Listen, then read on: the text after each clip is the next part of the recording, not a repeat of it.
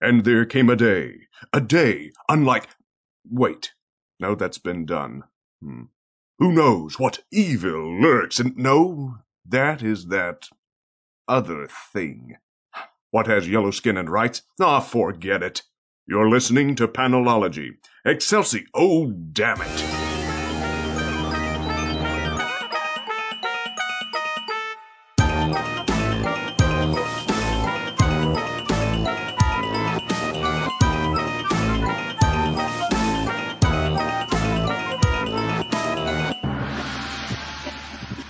Welcome to episode 57 of Panelology. I'm Alex. I'm Tony. I'm Logan. So, as you can tell, we have a couple of guests with us this week. While Jen and Brian are in New York, Tony returns. Hello, Alex. And for the first time, we have friend of the show, Logan, Howdy, everybody. uh, who I know through voiceover for the show, Chase Parker. uh, so, welcome. Thank you for joining us. Um, thanks for inviting me. Happy to be here. Um, the first thing we always ask people when they come on for the first time is, uh, how did you get into comics and such things? Uh, well, I mean, I, I got it through my dad. I'm actually um, I'm named after Wolverine. got Oh, wow. from. So I was sort of I was born into it, and then he worked at the Fantasy Factory from the time that I was four years old to the time that I was 16 or 17. So I spent more time in there getting to read comics for free as a kid than I spent at my house. That was that was what I did. Cool. Um, it's led to me being a guy who looks like he should only like comics from like 2002, but his favorite books are from you know 1965. Yeah. So You're kind of the uh, reverse Mike. really, really? Well, Mike stopped reading about then and looks like he should have stopped reading about then. And I will be Mike from Earth 2. Yeah, And if there we that's the claim. Mike from Earth 2 and maybe minus about 15, 20 years. well, I'm not going to say. I guess maybe he's me from Earth too. I hadn't thought of that.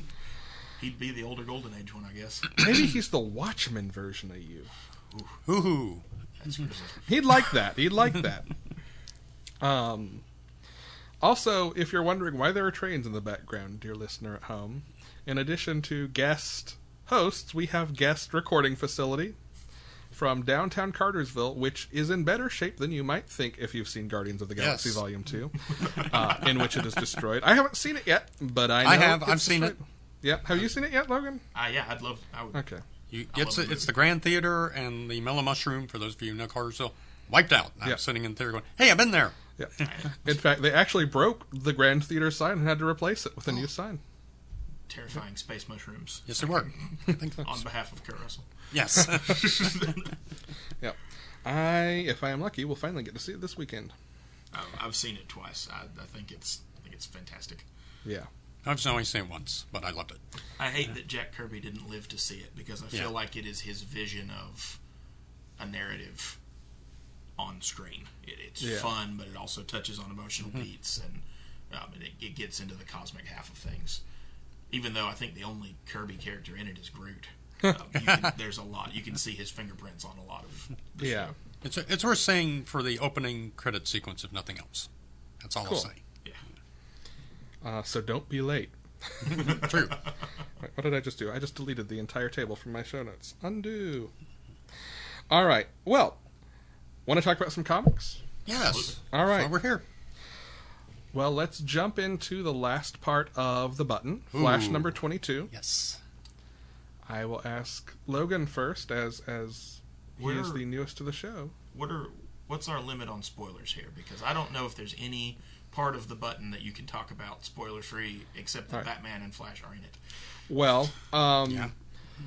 here is what we usually do, and what we what we've been doing lately a lot for the button and Secret Empire is we'll give sort of a quick I liked it, I didn't like it, here are high level the things that worked for me. And then I'll call spoilers and we can get into whatever spoilers we want. Okay. Well, depending on how things play out, I either loved it or I hated it. They have either they have either nailed the landing, depending on what they do moving forward in Doomsday Clock and stuff, or they have made a big mistake that I don't like. but I don't know yet because we're not we don't really know what went down exactly. Tony? I would have to agree with Logan. I mean, Cool. it's a neat idea. Uh, as far as the book itself goes, I loved Howard Porter's art. I love that he is back drawing superheroes. I mean, Scooby Apocalypse was okay, but art wise, but Yeah. his run on JLA is still one of the best runs ever to me. Yeah. But as far as the story goes, it's like, do you guys really want to go there? I mean, it's. I know one thing it's going to do. I mean, I don't think I'm giving anything away here. It's and it's not hard to do this. It's going to piss Alan Moore off, big time. Yeah. All right, well, if comics didn't do anything that would piss Alan Moore off, we would have a very narrow margin of books. Exactly. Provided anybody's told him. I mean, that's the main thing. I don't mean to throw shade on Mr. Moore, but I think No, I mean, Moore he's a may big- be a little sensitive. Well, he's a very talented writer. Uh, he's he's just nuts. I mean, there's our buddies. Yeah. Very eccentric. Whether or not Um, he even knows this is going on can be a question. Uh, I'm gonna just track back a bit. You know, when they did the uh, before Watchmen thing, Yeah. because we all know this place, the button, well, playing the Watchmen. I I, you know, I had a mixed feeling towards that because there was some very good work there done by some very good creators. But also sort of like some of this isn't very good. Well, a lot of it just didn't even feel necessary. Yeah, it felt unnecessary, and that's the problem I'm sort of having with this. We're like Logan said, we'll see what Doomsday Clock, because it does have good creative people. I mean, it's Yeah. Geoff Johns and um, Gary Frank is doing Yeah. the art. I like them a lot, so we'll see where it goes from there. Yeah. If if it's going where I think it's going, then I understand why you would pull the Watchmen for this because I think the story that Johns wants to tell is one that you really can't tell without Doctor Manhattan. I think he's the only character in comicdom Yeah. that can stand opposite Superman on that on that issue. My problem was more with there is a uh, kind of is it a spoiler if I mention something that's on the cover? Mm. Well, it depends which By my definition, well, no, it's on the standard cover. It's on every cover. If it's what I think it is, it's on every cover. He's on every cover. Right. Yeah. Um, I am a huge Jay Garrick fan. Mm-hmm. I, I Oh, love- yes. I love the JSA. Jay Garrick is in Yes. my top ten favorite superheroes. He's my favorite Flash. I for all the things about the Flash's world that I love. I've never. I love the Rogues. I love the world. I love Central and Keystone City. I've never really liked Wally or Barry. Hmm. Wally has wow. been. Wally has been nothing but whiny since the Marv Wolfman Teen Titans run. His personification is that he's he has this almost Ben Grimm approach to things where he was constantly bemoaning his superpowers, except that he's not a monster.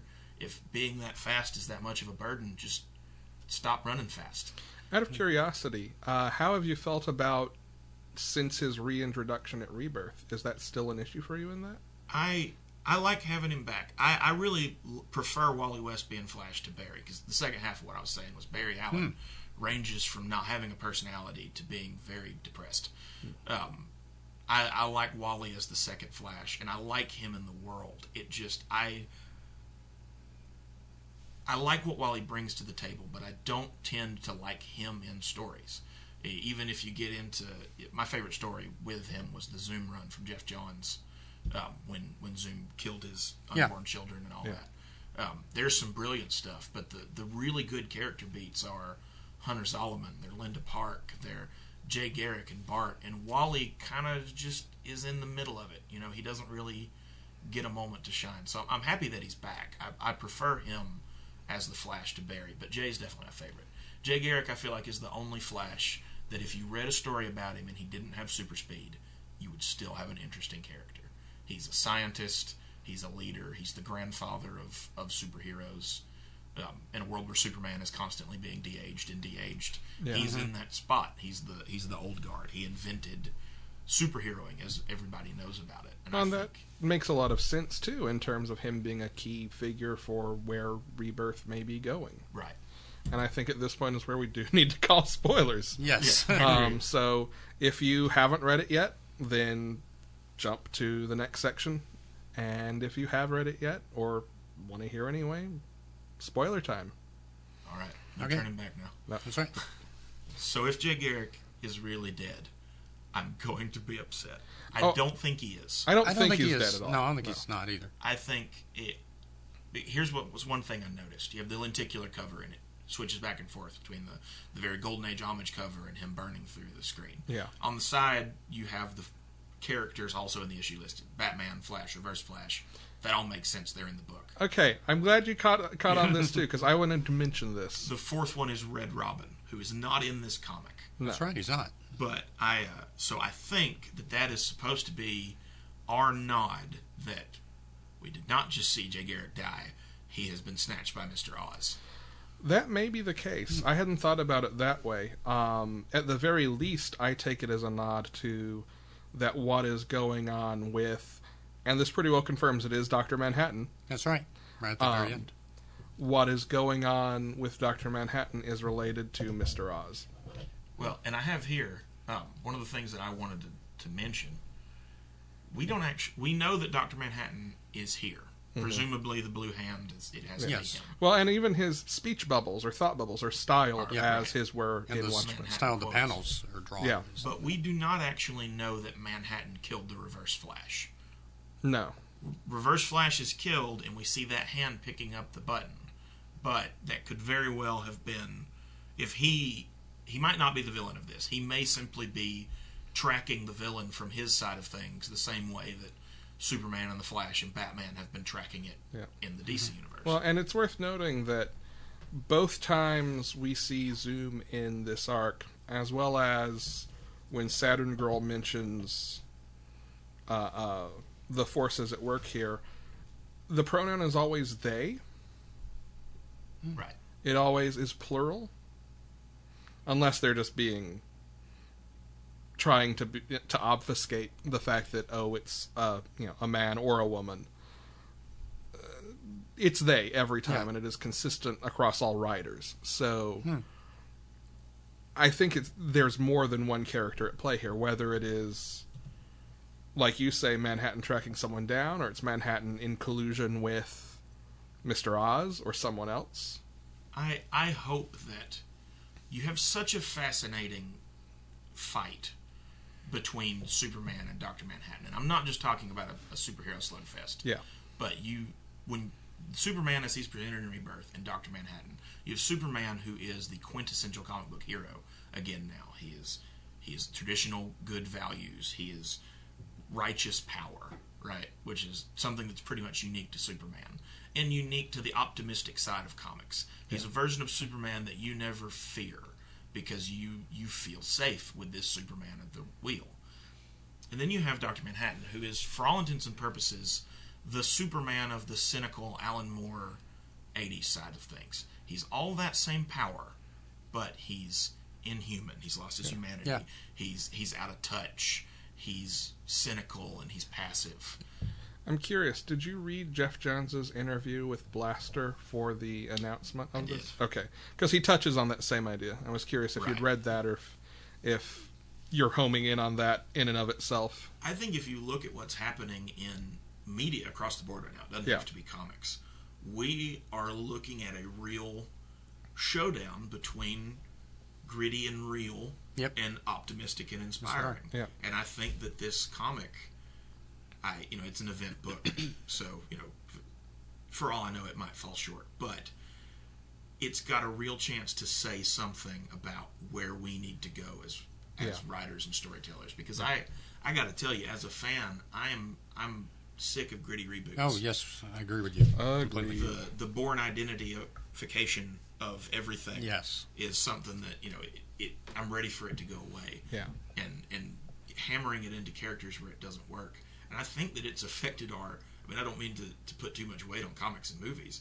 I think it's affected our world negatively. Well, I don't disagree. I think it is absolutely the case that the ways in which popular media tells stories have an effect on And has one on civilization. It does. It it both reflects and affects mm-hmm. how audiences interact with the world and see the world thereafter.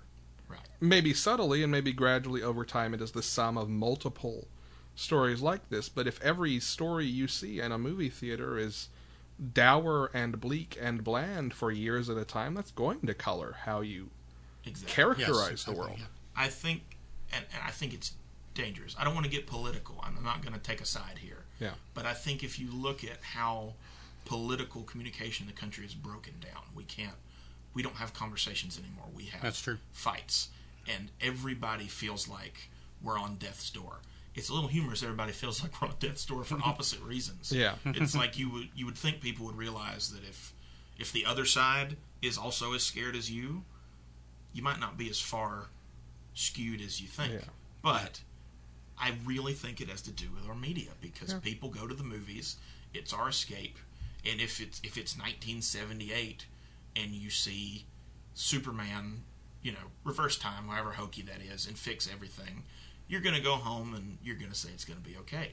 If you go home after The Dark Knight and you just watch that movie's pillar of morality get his face melted off and fall off a building, you you're not going to f- have that same comforting feeling. Oh, are you telling me that you either die a hero or live long enough to see yourself become a villain is not an optimistic message?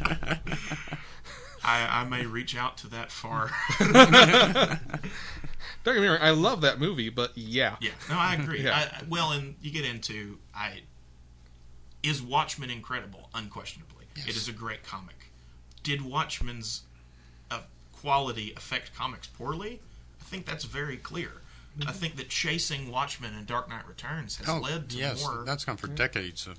yeah, Well, and stuff. that's getting back to the entire mission behind what Johns is doing with with, with his rebirth one shot last year and going forward is y- he's accepting that you cannot talk about restoring legacy without without accepting the influence that things that aren't part of continuity have had on legacy. That's why you bring this in in the first place. And to to touch back to before Watchmen, like that felt unnecessary and Yes. like it was in a lot of ways cashing in. Now, I really like the two books Darwyn Cooke wrote, especially Yeah. Minutemen, which he also drew. Minutemen Oh is yes, Miniman's very fantastic. good. but that read kind of like cash grab. Mm-hmm. This feels intentional, and that to me is the big difference between the two. At least in at least in the Johns stuff. Now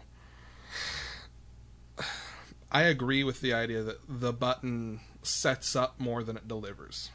Right. And I think Doomsday Clock, and I think maybe even more specifically Dark Days and Dark Nights. Dark Night, Yeah, Dark, Dark- Metal. Dark Metal, Dark yeah. Metal.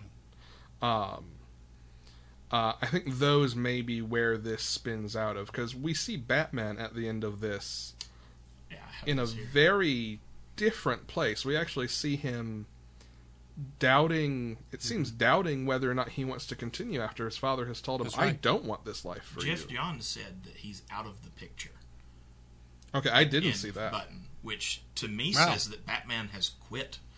Um, That makes sense given a couple of things. yeah, Um, we know that the next issue of Batman is coming back to this idea that Batman is building an army and gearing up for a conflict. This may be the answer to why, because other all the Batman books have teased into this idea that Batman is moving pieces in a specific way to a specific end. right. Um, Tim called him out for this before he was taken off the board. It may be that Batman's doing that so he can stop Yes. um, Scott Snyder is going to be for the first time in eight or nine years not writing a Batman book when he finishes not this arc but the following arc of All Star. Um, and the Batman ongoing is becoming a flashback. It's an eight issue war of the jokes and riddles. Yeah, Yeah. I, I caught that, um, which I'm really looking forward to. War of Jokes Yeah. and Riddles. I think that. I think that's going to be Fantastic. fantastic. I hope the Riddler wins though. That's my, Always. I mean, Batman's gonna win, but Yeah. yeah, Batman. But in Riddler versus Joker, I would love to see the Riddler get the upper hand. The Jo- the biggest thing is Joker doesn't need it, right? Like Joker doesn't need No. the push. He doesn't need a character moment. Riddler really does. he needs some more beats. Yeah. Something I wanted to uh, to bring up while we are talking about this is Jay Garrick can't come back through Barry because No. he's not his anchor. Yeah. And he mentions, he says to him, you know, as much, if you can remember me, you can come back, and it doesn't work. But Wally was able to because Barry was his anchor. Well, you know, I think there's a clear candidate for who his may be. I think it's Superman. Oh, I actually have a different option. Uh, Johnny Thunder. I think it's Johnny Thunder. That's true. Yeah. He's lost the thunder. That's What right. does Jay Garrick kind of personify? And John, That's a good point. Johnny Thunder may be the more obvious choice, but I think that if you look at Wally West coming back through Barry, Kid Flash spun out of the Flash comic. Mm-hmm. So the Flash is the focal point of, of his universe and his creation. And this is a very meta narrative. Yeah. So if you look at who would be the guy that Jay Garrick grew out of, his Golden Age hero, it's Superman. It would Yeah. be he'd be the first superhero. That does make sense. I I would love if Superman pulled the JBSA back in in Doomsday Clock. And that would make make a lot of sense too in terms of if you kind of accept Superman through again meta narrative as encapsulating a lot of what the new 52 missed what it got wrong in terms of making him so young and so angry and angsty Too much color. yeah. Um, if you take him as being that, and the fact that he has been uh, uh, synthesized into a new Superman who is both current in continuity but also pre-exists that world. They've they've mashed those two Supermen together now. It does, you're right, make sense thematically that he could be the anchor point if he gets to where he needs to be in becoming who he was before Flashpoint, then he can be Jay's lightning rod. It is also when when people ask me who my favorite superheroes are, I always just say Superman because I don't want to have to get into that Superman is actually my first and second favorite superhero. The Earth 2 Superman from Crisis on Infinite Earths and he's the Golden Age Superman. He bears that continuity. It's my all-time favorite superhero. I don't I don't think there's a better moment in comics than his last moment with the Anti-Monitor in Crisis. Um, I don't think there's a better send-off for a Yeah, hero. it's true. And uh, I would love if Doomsday Clock, maybe not bring him back because again that that send off is perfect, and there needs to come a time where you say, okay, this character is it's okay for Yeah. him to be gone. But if this Superman brought back some part of his essence when he brought back the JSA, that would that would make me very happy. Yeah. Right. Anything else on the button or Flash before we Uh, nothing for me. No. I did want to mention just because Trinity's not pulling in the numbers that the button is that they covered in their Superman Reborn follow-up issue, uh, which was not great, but it was informative. That is an accurate description of that book. That's a review you shoot for. But great, not great, but informative. Superman, Batman, and Wonder Woman are keeping the Mister Oz situation and the f- refusing of the two Supermen under wraps. Yeah. They are the only three people that know, and they're not telling anybody. Whereas Batman and the Flash are the only people that know about the button and Wally coming back, and they aren't telling anybody. And Batman is the only person with the full story is off the table. right. wow.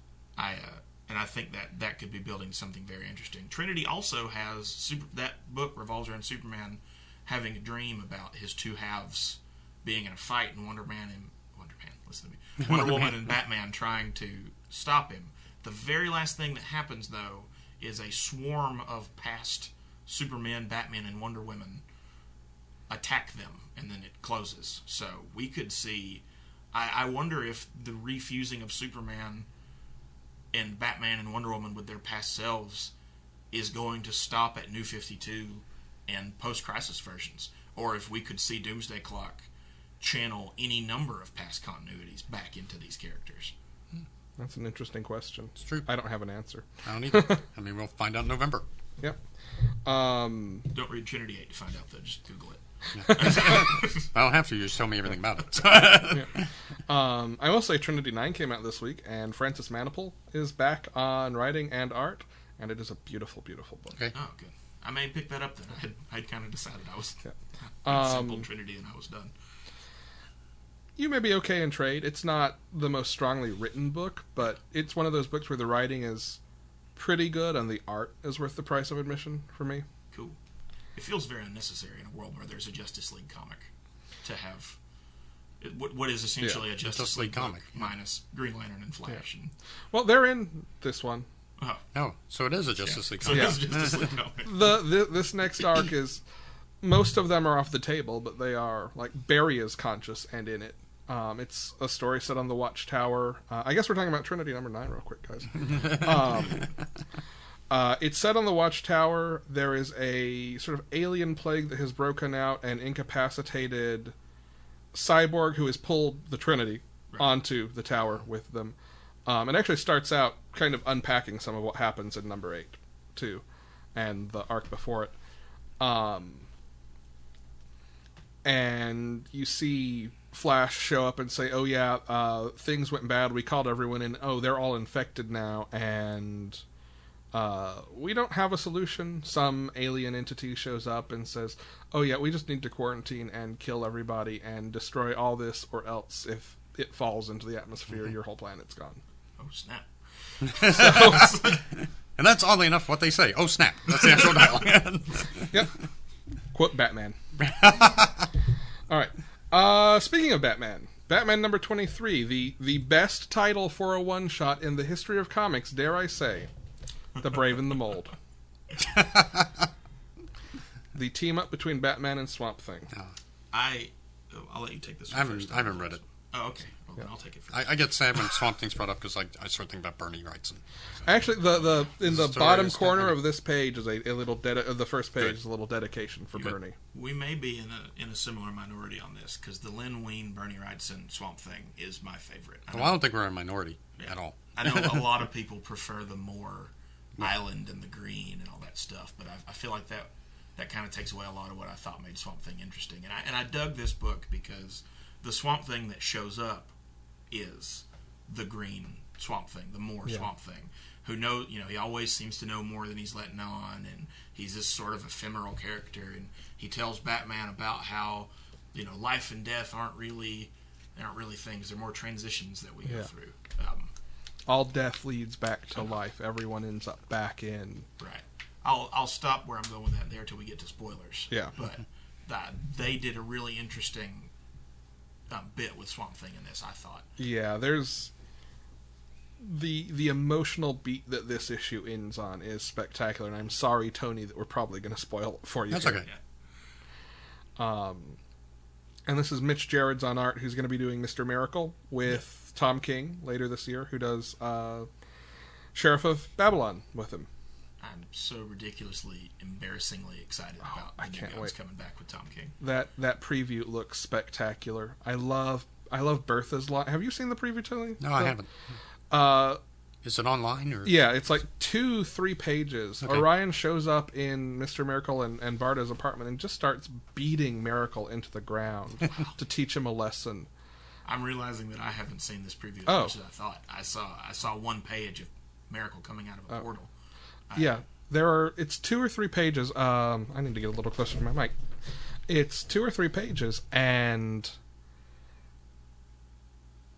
Orion starts beating Miracle into the ground, and Barda's, you know, what are you, Barda asks, "What what are you doing? Why are you in here? Why are you doing this?" I'm teaching him a lesson, and she just laughs basically and dismisses him. Look, no one teaches a lesson like Granny. Don't embarrass yourself. this kid was raised by a, the universe's Yeah. master torturer. yeah, uh, and I'm I'm paraphrasing there, but Right. Such such good characters. Yeah. Mr. Miracle, Barda, and Orion are all they're they are fantastic.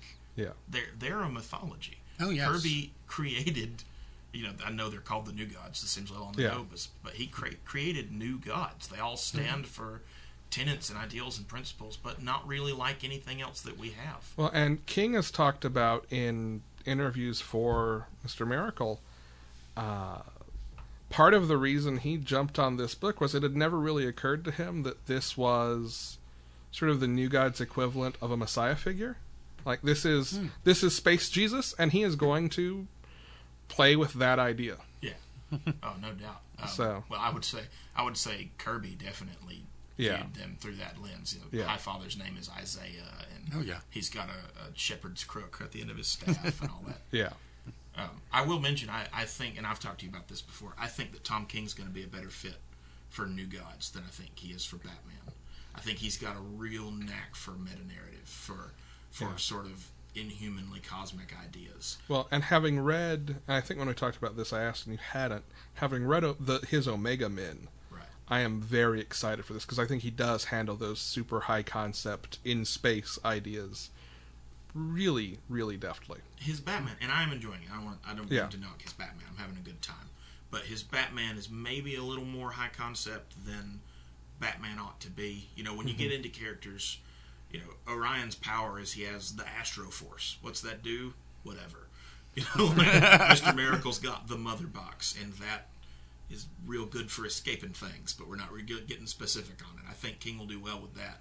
Batman, he, he's got beats in this book where he he's flipping Solomon Grundy, and you know he knocks out Bane with a headbutt, and and all this all this stuff that from a from a narrative standpoint, I I get he's he's describing story beats as plainly as possible.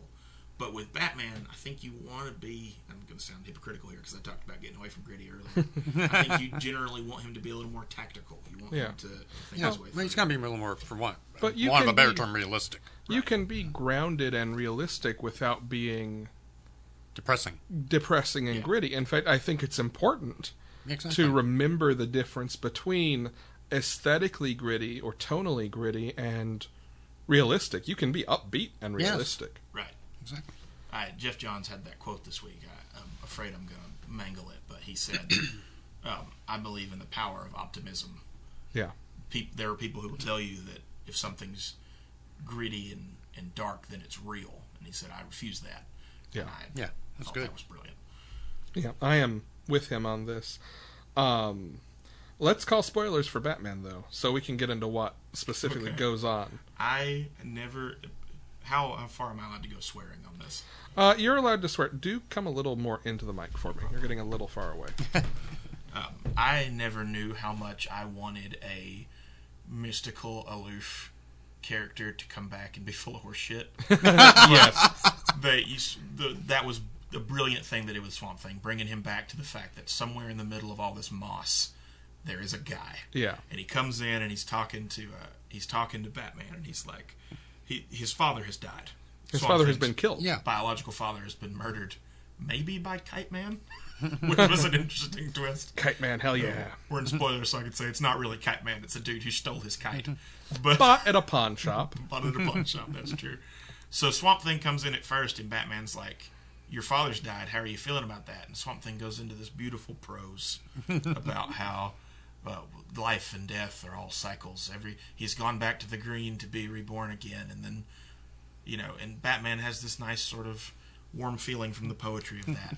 and then when Swamp Thing gets to the guy that killed his dad, he bugs out, kills him, just tears him to pieces. Tendrils into him, out of eye sockets, just rips him. And Batman's like, what Several new ones. Batman's like, what about all that stuff you told me about life and death just being a cycle and it doesn't matter? And Swamp Thing goes, he killed my dad. He just, like he has a breakdown and he runs away from Batman because he like not from a physical threat of Batman, but Batman is asking him questions he doesn't want to answer. And as Swamp Thing is just like decaying there on the page, Batman is just begging him for answers and validation on accepting the loss of parents. Hmm. Yeah. Well, I mean, and, and for Batman right now, even this is such a such an issue because Yeah. it, it's come up a lot in the King stuff. How often his supporting cast gets murdered? Well, and this issue in particular was originally solicited much earlier. This was supposed to be issue 13. Really? And my suspicion is as it became clear that the button was going to take Batman off the table, they moved it to this point just so you have that sort of uh, uh, I, I, I hate I hate that I'm going to say this word synergy between where Batman ends the button and where Batman ends in this issue. I, uh, I think that that's definitely I think that's definitely true. It's nice to see, and I, I really was not a fan of Grant Morrison's Batman that controlled that controlled who Batman was in comics for so long. This Batman who never he never stumbles, he never makes mistakes. He always has a plan, even if somebody else gets killed. Batman Batman's ready, and you can't lo- and he can't lose, and you can't beat him. He's just that good. Yeah. that gets tedious and boring. I I, I don't want to read about a guy who's so good that he's never in danger. Um, so even you know even though I, I'm sure some Batman fans will, will have some problems with this level of vulnerability, it, it might have been a little bigger than I would have gone. Even um, he really comes unraveled. Well, I mean, you go from the Morrison to Snyder, who shows him as very fallible. Right. King takes it basically a step beyond that. Yeah. But it was it, it was nice to see that. That it was nice to see the man behind Batman for a minute. Yeah. Um. Now, as as one shots go, this is a, a great one shot. We get this. We have, like I say, one issue to sort of unpack the first year of Batman, um, and then we're into War of Jokes and Riddles. I'm giddy with excitement. Cannot wait. Oh, what do we want to talk about next? Hey, Tony. Yes, Alex. Talk with me about Eleanor and the Egret because when we brought up the first issue on the show, I liked it and everyone else was pretty meh. How do you feel about it? Well, they're full of shit. if they did not like that book. Jen is going to kick your ass the next that's time. she why. I'm. Just don't see her that often. You know, she's editing this episode. She will hear this. I don't care. I got to make sure I get some Kyle Rayner defense in here before it's done. no, uh, now you've read the second issue. I haven't read the second Yeah. issue. I've only read the first one. I mean, hey, I got the best recommendation from the guy who runs my comic book store, and he summed it up to me. He when I was checking out with it. He goes, "This is a really fun book." Mm-hmm. That's all it is. Yeah. It's, it's just a fun caper book. I mean, as Logan said, you get so tired of grim and gritty after a point Yeah. that it's nice to read something light. And this is this is not only like it's very decompressed. Yes. It's not rushed. It has sort of a, a relaxed European, like classically Mm-hmm. Yes. Mm-hmm. European style of art. Um, you actually like I liked one. Two gives you a whole lot more information on sort of what's going on in this Okay. world. Um, you learn, and I, I don't think this is a spoiler to say. I won't spoil anything major um, since you haven't read it. Uh, you learn that they're actually targeting one specific artist. Okay.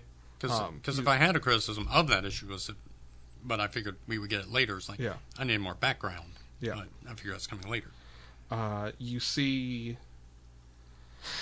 kind of this conceit develop through the second issue that pretty much everyone in this world has some sort of animal companion, whether it's important or mentioned directly or not. They're always drawn with Okay. someone at their side. The detective has his cat. His boss has a dog.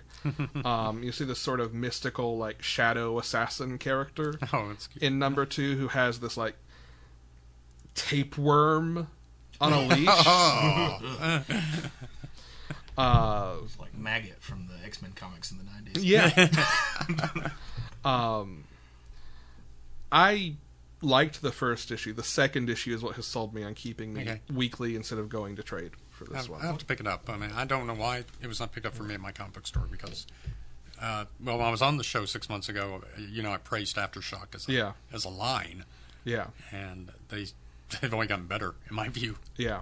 Um, in fact, let's go ahead and talk about while we're on Aftershock. You read Animosity. This Yes, I did. I've read the first four issues of this and the the Rise number one. So that Okay. first of those. Well, this is just continues. I just tag on it briefly because it's basically just continuing the story of the young girl Mm-hmm. and her dog, continuing Sander. Sandor. Yeah, you do find out what happened to the girl's parents in this. Okay, cool. In this flashback, I do. I'm, I'm not going to spoil it because I know. Yeah. I know Brian reads it. Uh, the book continues to be consistently excellent. Uh, unfortunately, I pretty sure write this stuff down. He writes and draws these things? But Um, Marguerite it is yeah, Marguerite Bennett, Bennett writing. writes it. Unfortunately, I cannot think of the artist's name. I know Juan Doe did the the Rise. Yeah, he did. The, he did the one shot. Yeah, I don't remember the the regular series artist. but I'll have it it's just been consistent work. I mean, it is. I remember Brian when I was on the show compared it to Animal Farm. I there's also bits of Harlan Ellison's Boy and Its Dog in it. Hmm. That influence on there of this post-apocalyptic world. It's also interesting uh, to note of the story, the plotline being animals can think they can talk now, but can they suppress their basic instincts? Yeah, They're basically they're basically animals. They can talk, they can think, but they are still animals. Yeah. And they have baser instincts than humans, and that is really brought up a lot in this issue. Um, they well, I'm going to give away one part when Yeah, when fine. a vulture attacks the young girl, and the dog puts a saying it needs to feed, and the dog puts a hand grenade into the vulture's mouth and says, "You need to feed. Eat this," and blows it to shit. That right there sums that issue up. Uh, the artist on the main series is Rafael de la Torre. Yeah, that's right. Yeah. Yeah. I, I, would- I would have ruined that name if I tried to pronounce it. So, so it's just another book that I read all the time. I can't recommend enough to anybody. Pick up the first trade. I think the first trade is out. First trade's it out. Yeah. First trade is out. I've got it. I've read it. Um, it's a real, real good read. Yes, it is. Um, are you reading her other uh, Uh, insects. insects? I'm not. Re- I want to pick up the trades. I've not read it. I've I've read the first one. I like it a lot. It is weird and different. It reminds me of uh like an R-rated version of Jenny and Vastra from Doctor Who. Oh my god. Well, I'm sure. I'm sure there's some fanfic out there that is already. Well- but yeah, I know what you mean. Um if the two of them also were like were mantises or whatever, like freakish bug creatures who just killed anyone who messed with them, solving mysteries. Okay, you've sold me. I'm going to pick up that trade Yeah. later today. Um, it is a weird but fun read. I like it a lot. There's a new, another trade coming out soon, and I, I can't wait for that. All right, so Super Sons came out this week. You read that, right, Logan? I did read that. So what do you think of this book? I love this book. I love this book. Jon Kent is one of the best additions to the DC universe, and he. I never liked Damian. I'll, I'll, be honest. I I'm a big Tim Drake fan. When he was added into the to the canon, I, I wasn't a huge fan. I thought thought he was obnoxious, and he, he constantly goes unchecked. He's got this this Namor personality, but nobody ever calls him on it. Jon Kent makes Damian Wayne a better character because when Jon Kent and Damian Wayne are together, you start to see that as competent as he is, Damian has flaws at being a kid. He's not good at being he's not good at dealing with how young he really is and how immature he really is. And Jon, who is very immature, brings that out of him in a big way. And their banter it, it just makes them both better. Out of curiosity, have you been reading the Teen Titans? I have not, though. Okay. I, I understand that Jon is join, is going to be guest starring soon. I will at least be picking up that issue and however many they do from there. I would be curious to know if you feel like the, the that same sort of dynamic where you see him be more fallible and more of a kid. Uh, if you get that from the Teen Titans book, I'm, I'm sure that I will. The other book that I really enjoyed Damian in prior to this was when Dick was Batman yeah, and he was and he was Robin. That Damien became a much better character in that run because Nightwing wasn't his father; he was more of his brother. And your brother can do things to you that you don't want to see your dad yeah, get away with. You know, we don't we don't no matter how bad Damian acts, whether even if he kills somebody, nobody wants and he to did see that. nobody wants to see that scene that everybody has seen at O'Charley's where a dad grabs his kid by the arm and drags him to the bathroom to spank him. Right? To be fair, Tomasi, who writes this, wrote that, and I did really like it when he did it. Yeah. But I, I get what you're saying. Right. Um, I, I think that he's he's better when he has somebody to sound off of that calls him on his Yeah. his stuff. It, it makes him a better character. And Jon, um, and Jon is fascinating because Jon is just absolutely the the most relatable kid I've ever seen in a comic. He he's he makes Superman better too because you're getting to see Superman through the eyes of his son and maybe even through the burden that's on his son to to live up to being Yeah. Superman's kid. Uh, but of these three sidekicks that are in this book, Kid Amazo, I think Kid Amazo is a better character than Amazo is. You know, I'll actually, I'll actually back you on that one. I really liked him in this. If if the Legolas looking version of Amazo disappeared and, and Kid Amazo took his spot, I don't think comics would be worse off. As a uh, side note, you mentioned Damian and Nightwing together. I will um, make that long list of books to read a little longer. The Blüdhaven stuff from the current Nightwing book, Is it good? it's real good. Uh, there are two arcs so far. The second one brings Damian into the mix, Fantastic. um, and it makes some very specific references to their time together, and they sort of actually spend a little time at the end unpacking uh, uh, their relationship with each other after that. Be- It kicks off with Damian showing up basically and demanding that Dick promise never to try to be Batman because Batman is his birthright. being being honest, my biggest problem with Damian Wayne is sour grapes. I'm a huge Tim Drake fan, hmm. and I honestly believe, looking at everybody in Batman's supporting cast, there's only one Batman sidekick who, if Batman got shot in the head tomorrow, could be Batman, could do all the things that Batman does, and that's mm-hmm. Tim Drake. He's the detective, he's the leader, he's the calm mm-hmm. head. I mean, I think that's absolutely true. Like he would be the best at being Batman. I feel so dumb. I, when Detective Comics was coming out and Tim Drake was going to be in it, I jumped on because I'm a huge Tim Drake fan, like I mm-hmm. said. And I got to the page where he died. You can't see my air quotes. Yeah. the Let the record reflect that there are air quotes. Quotes? To be fair, I think we've made it longer this week without doing a visual cue than we normally do. So well done. So I made it to the part where he died, and I got so mad.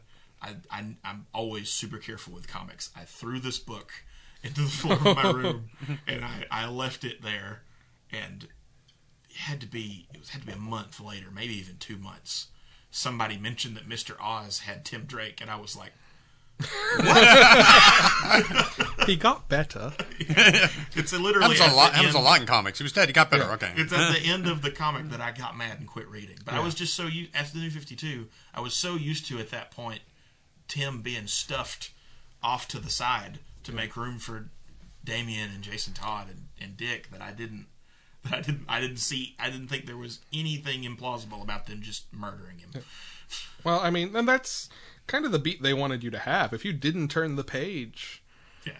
know. Um, as a side note, have you read the Batman Beyond where Tim is I've I've heard about it. I'm I'm looking forward to reading it. It starts shaky because it's coming out of a very shaky event, but by the end of it, it's a really good read.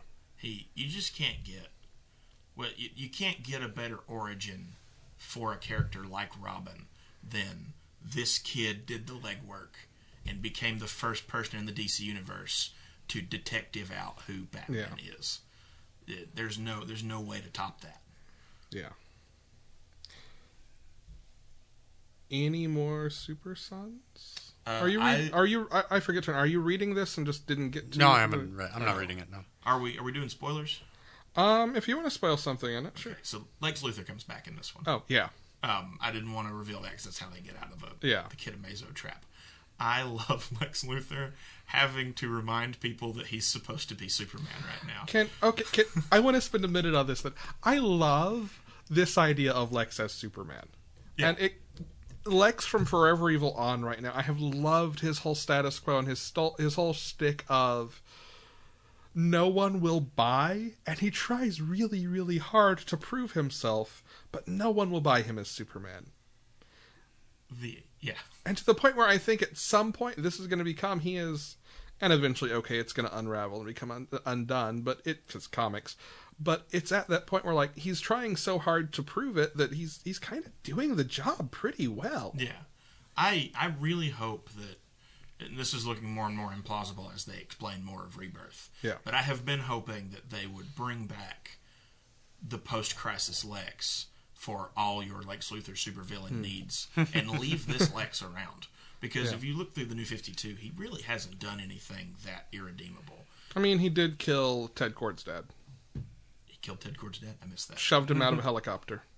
That's pretty irredeemable. That's pretty rough. But maybe he cheats at cards or something. but Cheats on his taxes. but that I, Won't, I re- still won't release don't- his tax returns. Oh, I'm sorry. I still know- I still don't know if that holds up to post-crisis Lex giving hundred thousand people superpowers, and they all have flight, and then he turns it off during the middle of a parade, so they all fall to their death. Well, no, no, that is that is That's maybe a thousandth of the death by falling. right. Which is, Lex Luthor really has a thing about knocking people out of the air. Yeah. I'm realizing. He really does.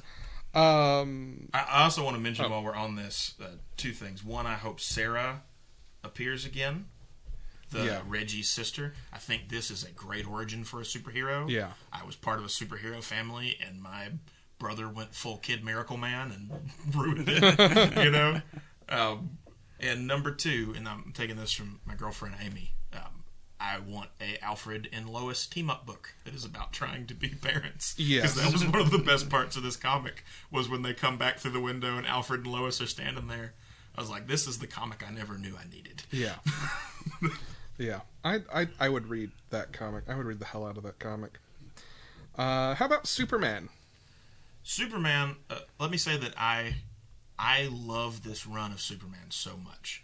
The Tomasi Gleason book has been absolutely stellar from jump. Um, it's Or in this case, Tomasi Mahnke. oh yeah Yeah. it. Uh, I, I've said lots of times at my comic shop. I feel like it's the first time that Superman's story has moved since he came back from the dead. My whole lifetime has felt like a lot of Superman staying in place, and this is a progression of the character. He's a father now. His his arc is moving, and I love that. Now, I, I said all that to say that if I I wanted to make sure everybody knew how much I love this comic and how much I recommend this comic. This book made me a little nervous. Um, there's some pretty. I, one of the things I've loved about this book is I'm a big fan of maybe not kiddie stories, but there needs to be some comics that are kid friendly Yeah. that that a kid can read, that, that anybody can pick up, like a Marvel movie, right? Yeah. Um, and this book, for the first time in its run, veered into I do not know if I would hand this to any kid. Um, now, um, they'll see where they're going with this. You know, some it's Superman, so there's some things that may seem like they have a lot of consequences that don't because Superman. But um, but it made me it made me a little anxious. I think for me there are two things at play here. One is this feels very much like a third or fourth issue in a in an arc yes, where not a lot happens. This is a much darker arc, and that's Yeah. part of why I mentioned Mahnke. Like Mahnke's art in this is super dark and atmospheric and tense, and I really like it for kind of paying off the weird magical thing that's been going on. absolutely. And, Um, and let me say, I think this is a great comic. Yeah. I'm not knocking it for quality. I'm just saying I wish that they had kept it. Uh, you know, there's a couple of beats that get really grisly in this. Yeah. And I wish they had kept it kind of above that line. Just Yeah, so. I, I know one of the ones you're talking about. There is that. Yeah. There is one beat uh, that feels, I feel like it's another one we can't really get into without getting into spoilers. And that's. I don't think we need to bother spoiling this one. There is a beat in this to me that felt kind of gratuitous. Granted, it was gratuitous in a way that was, I think, meant to be gratuitous in the book itself. yeah. But it felt unnecessary. It felt a little fridgy. Let's not forget also, and this is what I keep reminding myself. There is. This is hard not to to say without giving it away. The there's a big there's a big reveal in this book that I I would say is in some ways the biggest reveal since Rebirth in Superman's Yeah. canon. That's probably Ah. very true. Um, But I don't know. We can say it this way: it is a non-Kryptonian threat that is interesting. yeah, and on Superman's power level, God bless him. Yeah. Um, it, I I can't. I keep. what, what's the name of this arc again? Uh, yeah. Well, so you you think people? Uh, I mean, say the name of the arc. That will It's be our Black hint. Dawn, right. Yeah. The Uh, arc's called Black Dawn, I, and a character shows up. Okay. I yeah. Uh, I I wanted to mention though that that character sometimes does things that appear to be that, but they aren't real. yeah. Um, and there's another. I'm going to assume that most people listening aren't this deep on nerd cuts for Superman. There's another arc called The Ending Battle that also has this character in it that is a very similar use of him minus Jon. Right? So he's mostly just dealing with what he's doing in this story to Superman and Lois. Yeah. Um, and in that story, there is also a moment where you think that Lois Lane suffers a, a great tragedy, Yeah. right? And it is not true. Well, and this brings me to my second of my two things about this issue. Uh, and we'll see where it goes. This is another one of those the the the, the ongoing execution justifies Yeah. what happens here. I read this as being as setting up something that is much more about Damian going through that sort of necessary childhood step, which maybe he's a little young for this beat, but I'll allow it, of having to doubt his father's beliefs and his father's ways and to start to call into question the sort of aspirational nature of Superman versus some of the practical challenges of fighting giant space monsters and things like that. I, I think it's. I think that how young he is accentuates how good of a beat it is, because by the time you're a teenager, a lot of your personality is set in. You know, you're going to spend a decade beating out the wrinkles, but but as far as your beliefs and the way you behave, you you get a lot of that as a teenager. Jon being ten is the last age where he's impressionable, where where a grown up can say something and just because they're a grown up, he's inclined to take it at face value. And I think that that adds something to this story. It, it adds something to the evil of the villain here, um, that he that he is that young. Um, uh, that I think is a really. That's a good point. Speaking of uh, fathers of questionable belief structures, Star Wars. But he's not in the i- He's, issue. he's not in the issue, but it's a good enough segue to Star It's a good Wars. segue. It's sort of a clumsy one, but okay. Look, take what you can get here.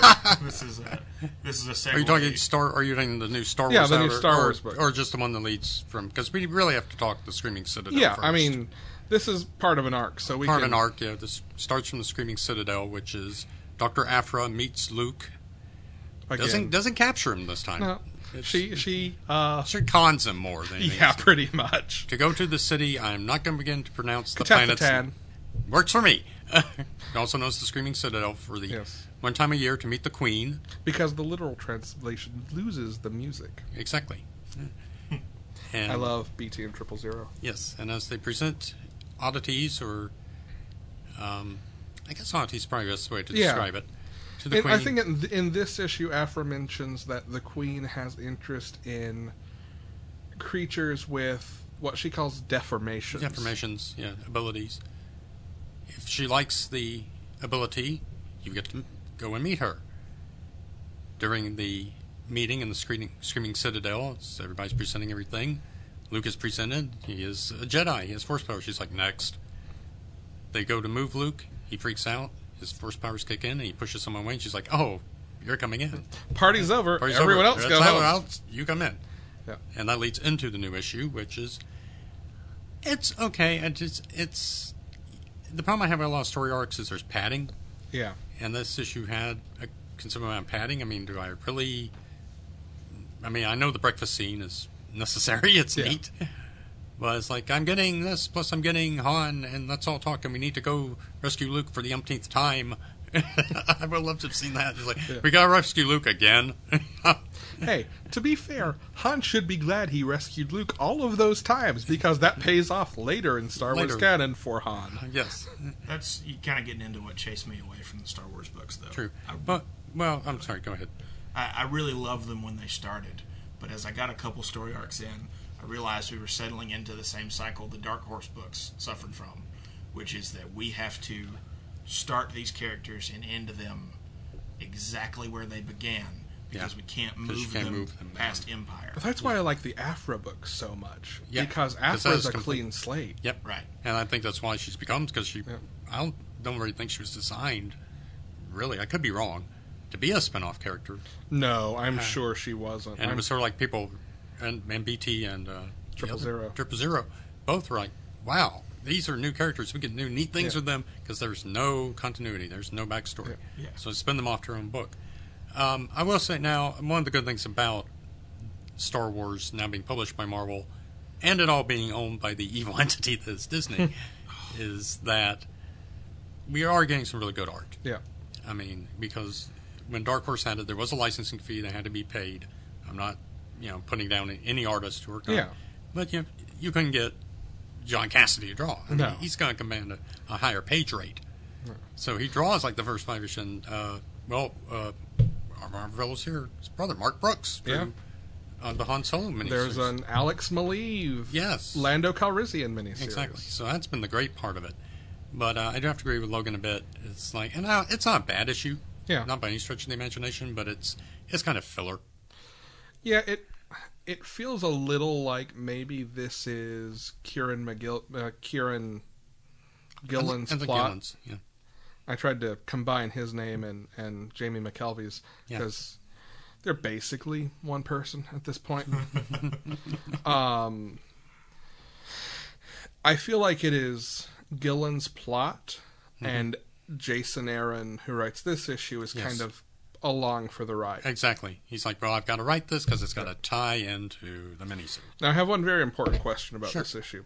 There is a character who knocks on the Queen's door and gets turned away who is from the Vandalay system. That's true. Now, is that system known for its import exports of, say, fine rubber goods, or I think they're more into, uh, they're getting more into the importing and less into the exporting. okay, or maybe more into the exporting and into the importing. I'm not sure. I- All right, it is one letter off of Art Vandelay. It's true. and and you know, you know somebody had fun with that. I mean, Yeah, I follow MMA, so my brain went to this is a system full of roided out Brazilian guys. So like I said, it's it not, could be. We only see one person. it's not a bad issue, but again, it's it's Yeah. kind of fillerish. Uh, let's go from Star Wars to Star Trek. Yes. Now, I know very little about this book, Star Wars Dark Mirror, except there was a free comic book That's day right. issue with a completely jacked Captain Picard. You're right. So tell me about Muscle Picard. Muscle Picard. Well, uh, I'm just well. Let me give a bit of backstory for me personally, Sure. because I had no concept of alternate reality stories, and the very, very, very first one I ever saw was the Star Trek episode. Mirror, mirror. I was a kid, and that blew me away. I'm like, "Holy crap! It's that's alternate. Spock's got a beard. This is the coolest thing." So I've always loved the mirror universe. I've not seen all the episodes of Deep Space Nine that they did with it. I'm, mean, I just didn't watch Deep Space Nine a lot because, again, backstory here when uh, Channel 46 had it, became a CBS affiliate, it got moved to like one in the morning. So uh, there's no way I'm going to stay up to one in the morning. This was pre TiVo, so uh, pre I think it's all on Netflix now, maybe. uh, the, it was, it was coming on. Heroes and Legends, but that's another story. And so, I've always been interested in this issue, so I or in this plot line. Thankfully, I was at a convention um, when Free Comic Book Day went on. I'm going to give a quick plug to my comic book store here, and I they said, "Well, can we pull anything for you if we have anything left over?" They did pull in the free comic book for me. So it's Dr. Cool. No's Comics Games in Marietta. Yeah. So We've mentioned them before. Good. We've mentioned Fantasy Factory before too. That's While I was still living in Dalton, they pulled all my Marvel books. Cool. So, my I, so, base. so I did. So I did get to read the issue with Barclay and uh, taking through assassination, taking Tasha's place. So I was in the right place for it. I read the first issue. Um, it's a really good story. Uh, it's the first issue brings you all up on continuity, which I find really interesting because has never been the strong point for Star Trek. I'm, I'm not saying that to be mean. It's just simple fact. It's like Yeah. they wrote this these things 50 years ago, and they really think this was going to be on 50 going on. No, no I mean- way. I mean, they didn't worry about continuity. I mean, if Lucille Ball had not existed, it probably wouldn't have been around a year or two. Yeah, exactly. So it begins is the story not of Picard, not on the Enterprise. He's on the Stargazer. He wants to get the Enterprise. It is also interesting to note that they do tie in the continuity from uh, Deep Space Nine that the Empire pretty much has fallen, Hmm. and the Kardashians. Kardashians? Whoa! It could happen, folks. the Cardassians and Klingons have an alliance and pretty much taken over the universe. Someday, someday, someone will find a way to get, to get a Kardashian to play a Cardassian, It's gonna happen. just to make it the gun happen. the gun new series it can happen and so the story is picard deciding he wants to move up in rank he's going to bring his people with him and at the end he meets with uh, the first issue he meets with Geordi, who is working at starfleet to show him the new ship they're working on which is the enterprise which has a cloaking net around and that's where it ends That's neat. um, there's just several neat things in it. As we, if you've read the first issue, you know that Data is constantly upgrading himself. So he's like taking off different arms and putting on Borg arms because he's trying to figure out humanity by upgrading. And I love that Troi, who is a character I I met uh, Marina Sirtis in real life. She's a very nice lady. I hated the character Troi. I just I don't know, hated that character for eight years of that wherever that show was on. They make her character so much better in this comic. I mean, she's not the counselor; she's the Inquisitor. Me and my dad always joked that Donna Troy had the power to feel where the plot wanted The them plot to go. was going, yeah, That was- that or notice all. things like they've left. She's Um, not really psychic. She just she's the only person who can hear the writer go, "Fly left." Yes, Now, hold on. I don't know Star Trek, but you did just say Donna Troy. it's Deanna. Uh, Deanna. Troy. I'm okay, sorry. I was about to ask, is Donna Donna Troy? Troy is yeah. You you almost A I, Star I caught Trek that. I was gonna- I, mean, I'm, I apologize. I missed that. You may have lost some nerd cred there, Logan. but um, and just and I always like the technical things. Uh, the Tipton brothers, right, have written a lot of stuff for IDW. A lot of Star Trek stuff. They're very good. J.K. Woodward's art, photo realistic art, always from him. I'm assuming it's a him. Fully painted art. Um, like I said, I read the first issue. I cannot wait to read the rest of it. Awesome. And I am not the biggest Next Generation fan um, in the world, you know, but this one I really want to read, and so I'm glad. Thanks to my comic book store for pulling it for me, because I really appreciate it. Um, and I just IDW what they've done with Star Trek since they got the license, which everybody thought they were stupid to do back in the back in the early you know 2007. We're like nobody wants that.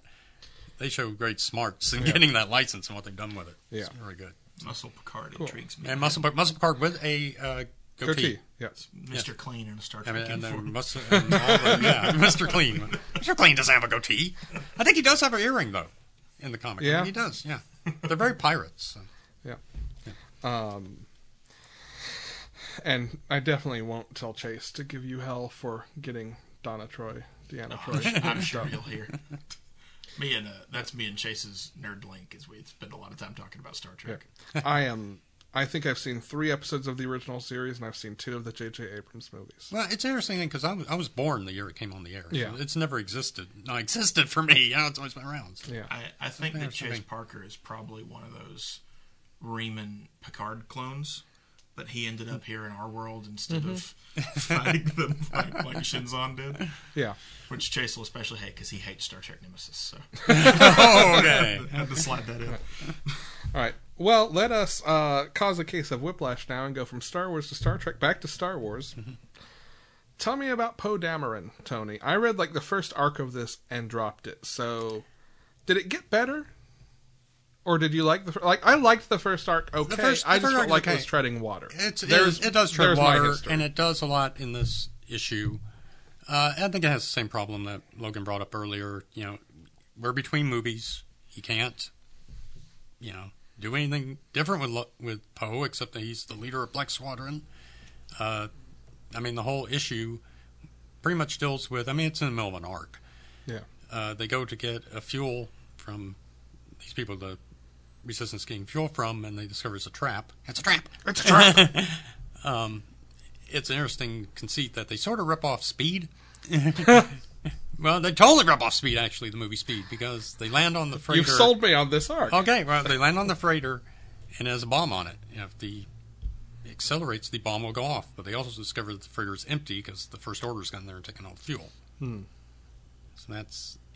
Uh, the interesting with this is not now. One thing that's kept me reading the book was Phil Noto's art. Yeah, that's true. He's not drawn the last couple of issues. I guess he just needs a break from it. Well, he did the that Avengers issue last Okay, week. all right. So that may screwed be- that. Um, so it's a different guy. It's not bad art, but it's told it's different look from it. So that's kind of put me off. There's a terrible editorial moment in this comic in this new issue that somebody should have caught, where uh, BB-8, you know, they're in the panel, and he does a little beep boop bop, whatever, and Poe looks at him and says, "I heard you, 3PO." And I read, I literally read that panel like three times, thinking, "Am I reading this Now, right?" maybe, maybe, I- what he said was, "I have a bad feeling about this." No, I'm sorry, I'm not buying that. I mean, 3PO's not even in on the page. But And I, the things like that, like the, the continuity errors in movies, and there shouldn't be. There are in comics occasionally, and I'm Yeah. like, people get paid to notice these things. The, act, Yeah. the, the editor just not notice it. hey, if my droid were telling me I have a bad feeling about this, I'd call it 3PO too. Yeah, I'm In a, in a world where some poor editor, though, let the RDNC off stuff get by him, I'm pretty sure this guy's going to fly safely up to Oh, the I mean. I, I, nobody. I don't think. I mean, I'm sure some anal routine twit went on the internet. And Hi, Tony! that- I'm not on the internet tonight, but anyway, but immediately I read it yesterday. Haha. but it was just something I just kind of made me go, "What?" Yeah. Um, again, as with the other one, it's okay. I mean, Cool. Right. How about Archie? Archie. Well, I'm liking Archie. Like I'm loving the Mark Waid Archie. The Mark Waid Archie is really good. Um, I got into it sideways through Afterlife, which is a good book that doesn't Yeah. come out nearly enough. Uh, yeah. or in Sabrina, but they built it for me. I'm love. I love the fact that Archie is not Mr. Perfect Teenager. He screws up. He screws up every issue. Yeah. Uh, the newest issue deals with. Well, as he begins, because he narrates every issue, saying there's one person in the world he really hates, gets under his skin. It's Reggie Mantle, and they're working on a car. Betty is working on the car for him. It's his grandfather's, I believe. It's a it's, uh, Mustang Cobra '65. Reggie shows up, charges to a drag race. They get the car running. He jumps in it, uh, pisses Betty off, takes off. They have the drag race, and this is where it's going to get very interesting. Betty finds out about it, drives her car into the drag race as the two cars are coming, and the issue ends on a literal cliffhanger that somebody went off the road. And I heard about this that, arc. that- that's that- going to lead to a, a three-story arc that is going to Can I do air quotes now? Yeah. Change Archie's life forever. Let the record mm-hmm. reflect. Now I heard about. Now I, this is this is a book I'm reading in trade. I read Yeah. the first arc as it came out, but all the I decided I'm going to do all the Archie stuff in trade because I'm liking all of it. Mm-hmm. So they have said someone's going to die, Yeah. and that's And That's that's, and that's change. that's three major characters Yeah. right there for, for decades. I mean, they don't, I mean they don't, don't they really stick to a continuity with Archie because there'll be other comics have Yeah.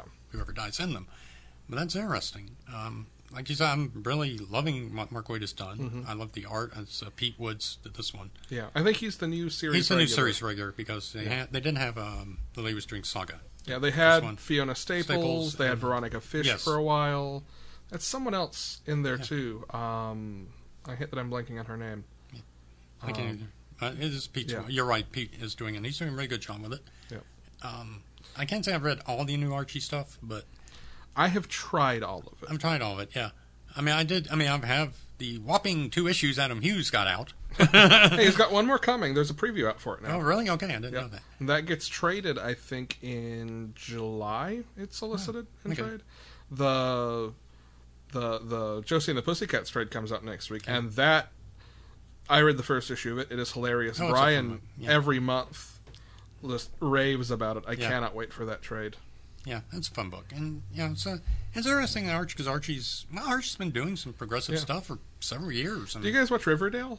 I've seen. um I haven't seen all of them. I've seen. Okay. I did see the finale. I love this show way more than I feel like I should. Oh yeah, I mean it's well. I've heard I, a I, lot I, of did- people well, say that to me. Well, I described that when it premiered. This was how you may have saw it up on my Facebook page.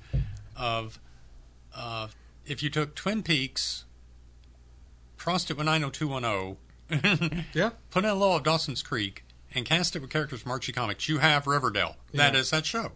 That moment in the last episode where, where Archie's punching, Punching the ice. and the and the KJ Apa actually broke his hand doing Wow.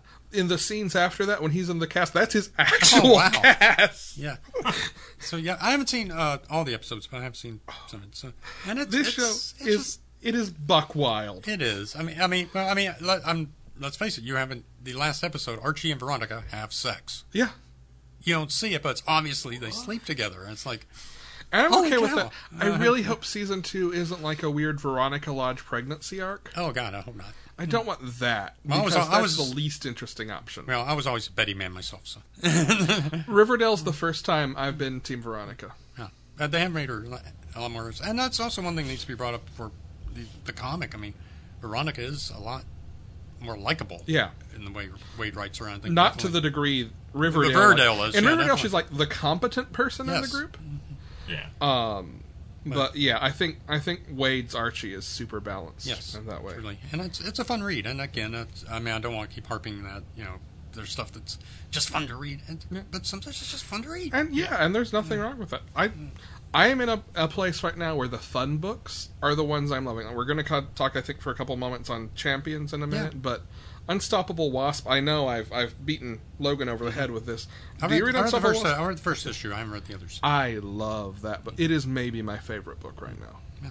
Champions One made it look like she might be joining the champions. I She's teased right at the end. Teased. I Yeah, she and, and Riri are both teased at the end. They've kind of come to that moment in Invincible Iron Man where it's on the table for her. I haven't seen it on the table yet for uh, for Nadia, although she is with them in Secret Empire.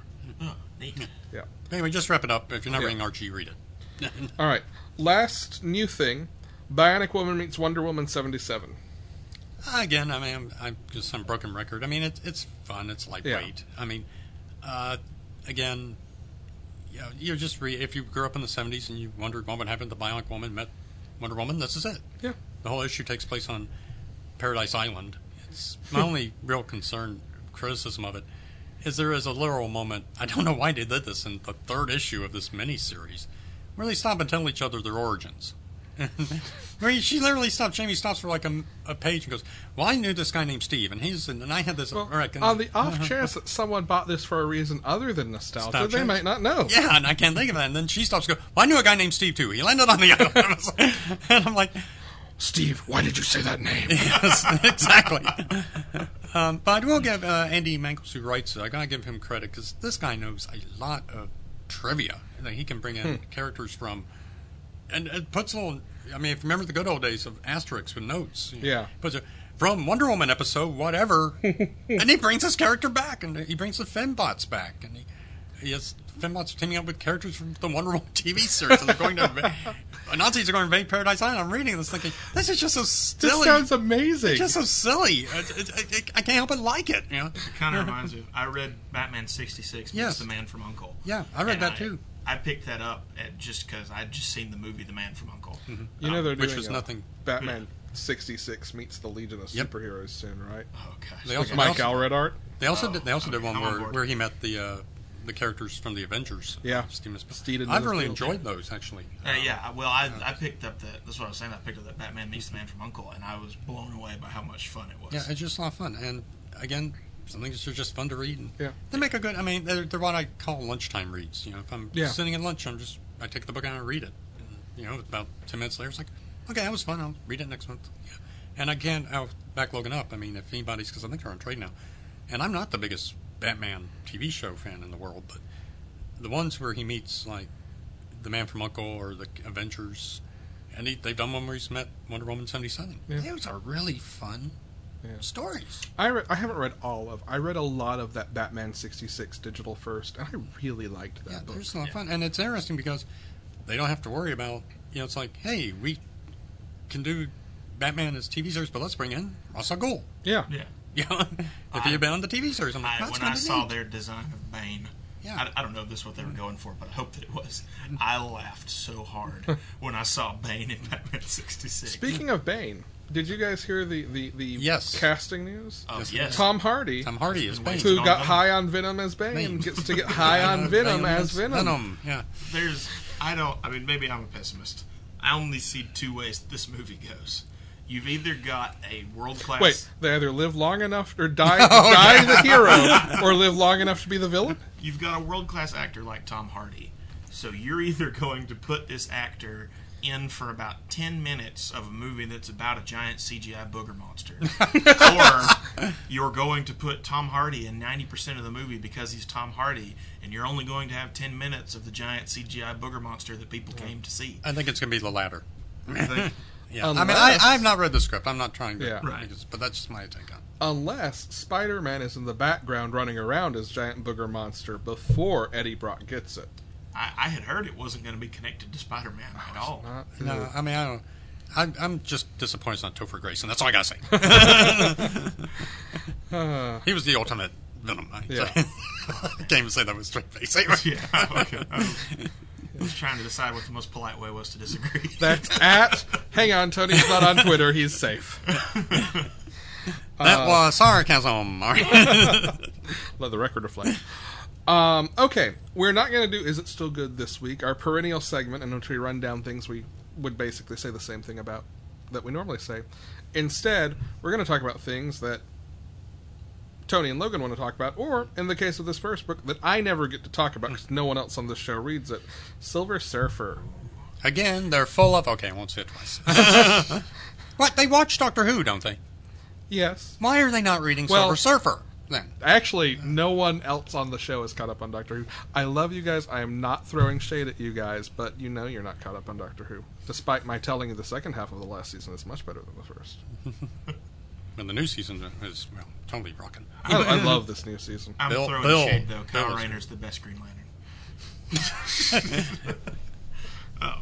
The, uh, Silver Alan Surfer- Scott. Anyway, this is The Oh, beginning man. of the panelology flame war. Alan Scott. I, see, let me say, I actually am going to agree with Tony here. Yes. I don't usually count Alan. I don't usually measure Alan Scott against the other Green Lanterns, but yeah, he uh, Starheart. That's where it's at. yes. I. Uh, but but Silver Surfer. Silver Surfer is to me is the best book coming out of Marvel right now. Agree. Um, and I have It is not Unstoppable Wasp, so I don't completely agree, but it is one of my top five. the every week it is just exactly what a comic book is supposed to be. It is exploring the absolute depths of what this medium can do. Yeah. It is going to worlds that are uniquely comic book, and it and it's getting it's getting Silver Surfer some of those character moments he has always needed. Yeah. Yes. He's I such a brilliant idea for a character, but he prior to this, his uses have always been sort of this this desperate observer. Well, he's sort of, uh, what you said, I think it was about Mr. Miracle, or what you said earlier. He's Marvel's to me, he's cosmic Jesus. Yeah. I mean, that's what he is. He uh, and and that that you really get that connecting him with Dawn Greenwood makes him so Yes. much more of a of an of an attainable character because you get to Yeah. see him interacting with another person. You get to see another person deal with his philosophy. Mm-hmm. Also, to me, my board is the funniest damn thing. oh, that is so. To me, my board. Every time they call him to me, I have to stop reading and laugh. Yeah. Like the way that if Dawn's having a conversation with Toomie, Toomie will use her reflection, but it will be his own response instead of an actual reflection of her. Like the little things like that This just make this book. oh, it's so good.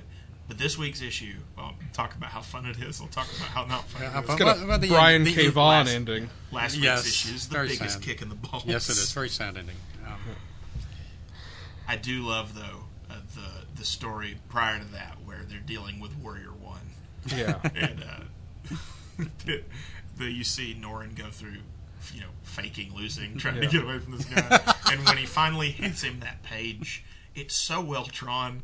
Oh, Because God, it looks Michael like Reds. it hurts so bad, like Yeah. like you can just see every inch of that punch, and the dude being like, "Oh, we're done." We're- That's good. yeah, I ever felt Dan It's fine. I get it. I get it. You're right. You're you're you're stronger. yeah, I ever felt Dan Slott and Mike Allred really complement each other a lot. in Yeah, they're such a great team. They're a great team. I, to be honest, I really have never liked Dan Slott. I will Really? I will single myself out here. Yeah, I, Yeah, you're you're alone on this one. At least, I mean, maybe Tony will back you up. I I'm can't, not. well, I'm gonna. not familiar with everything he's read. But I, really I, enjoy I really didn't like his Spider-Man stuff, and I, I hated. I'm a huge Hank Pym fan. okay, Alex and is grabbing his chest right now. When he, when they they did Secret Invasion, which as far as I could tell was just an elaborate crossover to turn Hank Pym into not a wife abuser anymore. Um, which is one of the things I hate the most about that character. And Dan Slott, the minute he got him back, Hank Pym revealed that it wasn't the scroll that abused Janet Van Dyne, and that, that hurt my feelings so bad. I I've never liked him until this book. This Silver Surfer book is absolutely incredible. I, I can't as as much as I was coming from a negative place with Dan Slott, I cannot sing this book's mm-hmm. praises enough.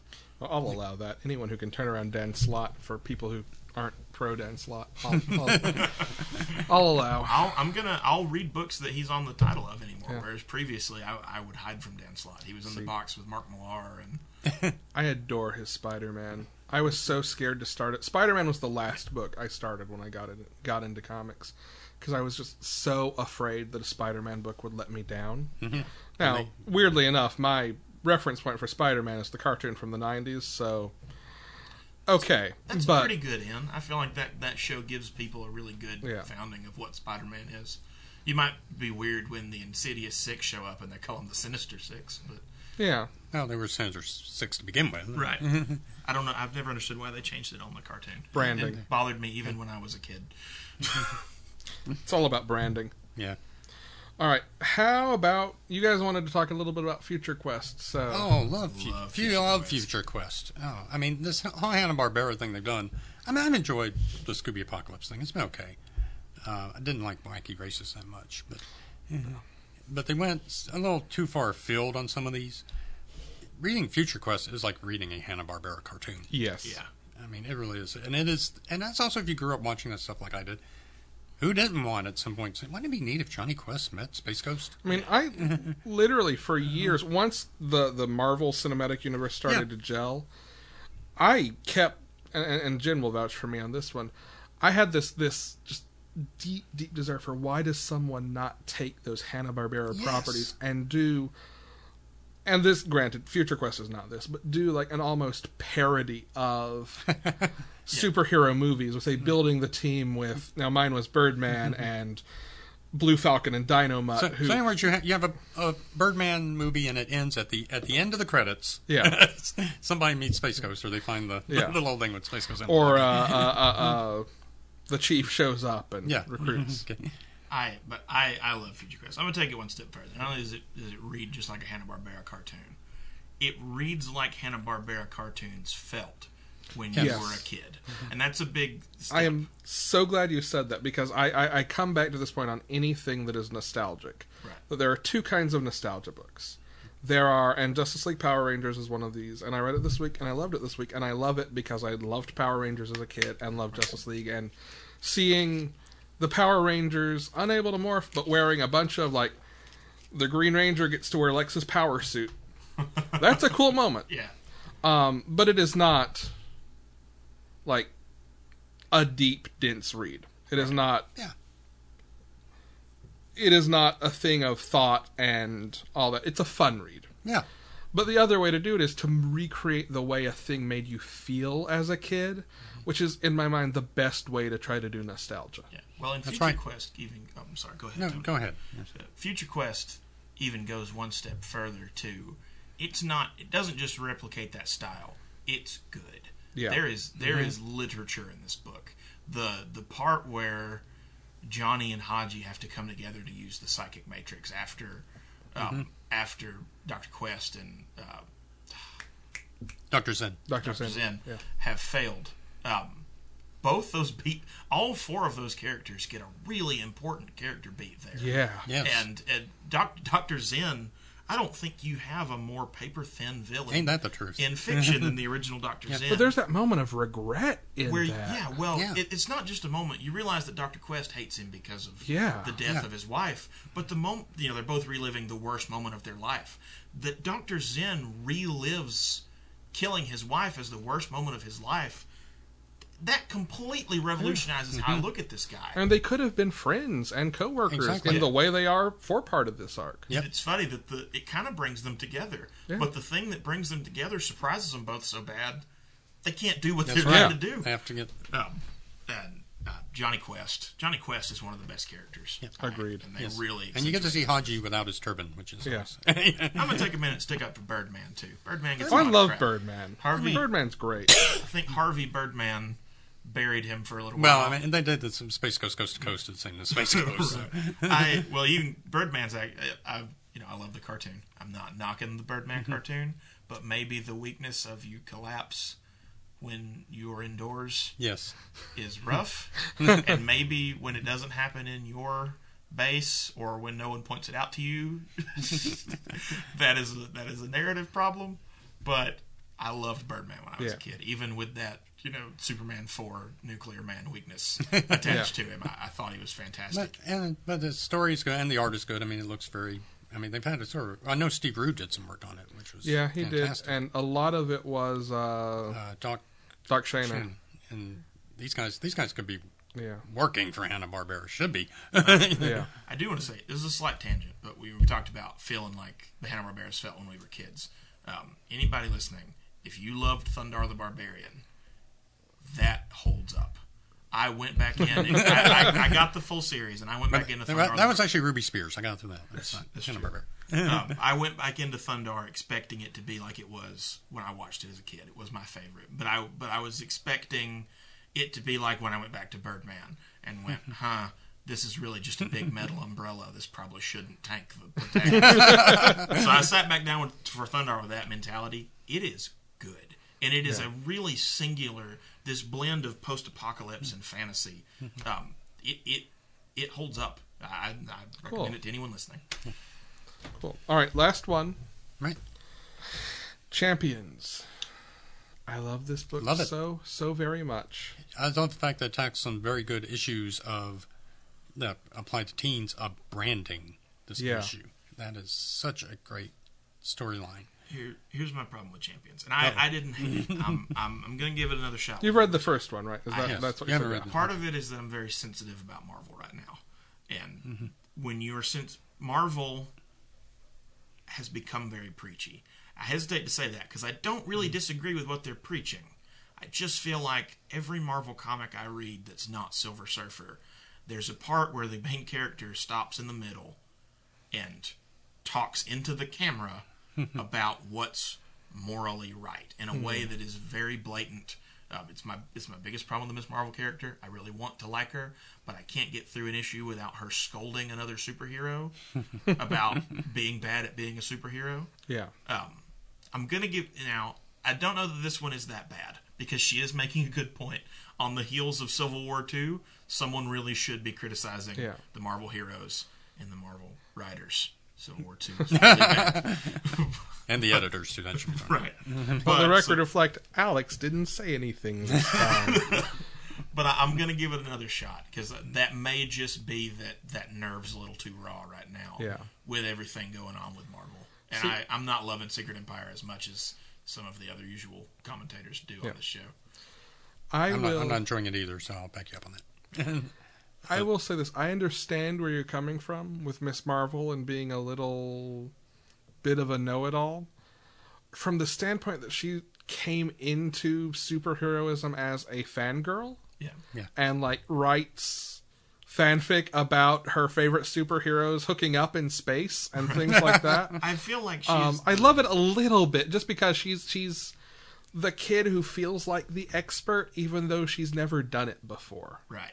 She she's very much sort of Tumblr personified. Yeah. in a way. True. You know, I, uh, I, I just wish, I, I wish they would let her have some. I, have, I haven't really read a story with her yet that had real meat that took her somewhere.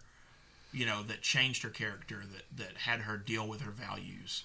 Um, it's been a lot, of, and I haven't I haven't read a ton of Ms. Marvel. I usually get one or two issues into whatever she's in, and Okay. um, and she and she and she lectures a lot. Because I've have you read her ongoing? I've read a little of her ongoing. I'm like the first twelve or so deep in. Yeah. Whatever the oversized hardcover is, those are how I pick it up. I love her costume. Let me say Um, that while I'm while I'm criticizing her. I think it's one of the best looks of a new character. I love her ongoing. Um, yes, so do I.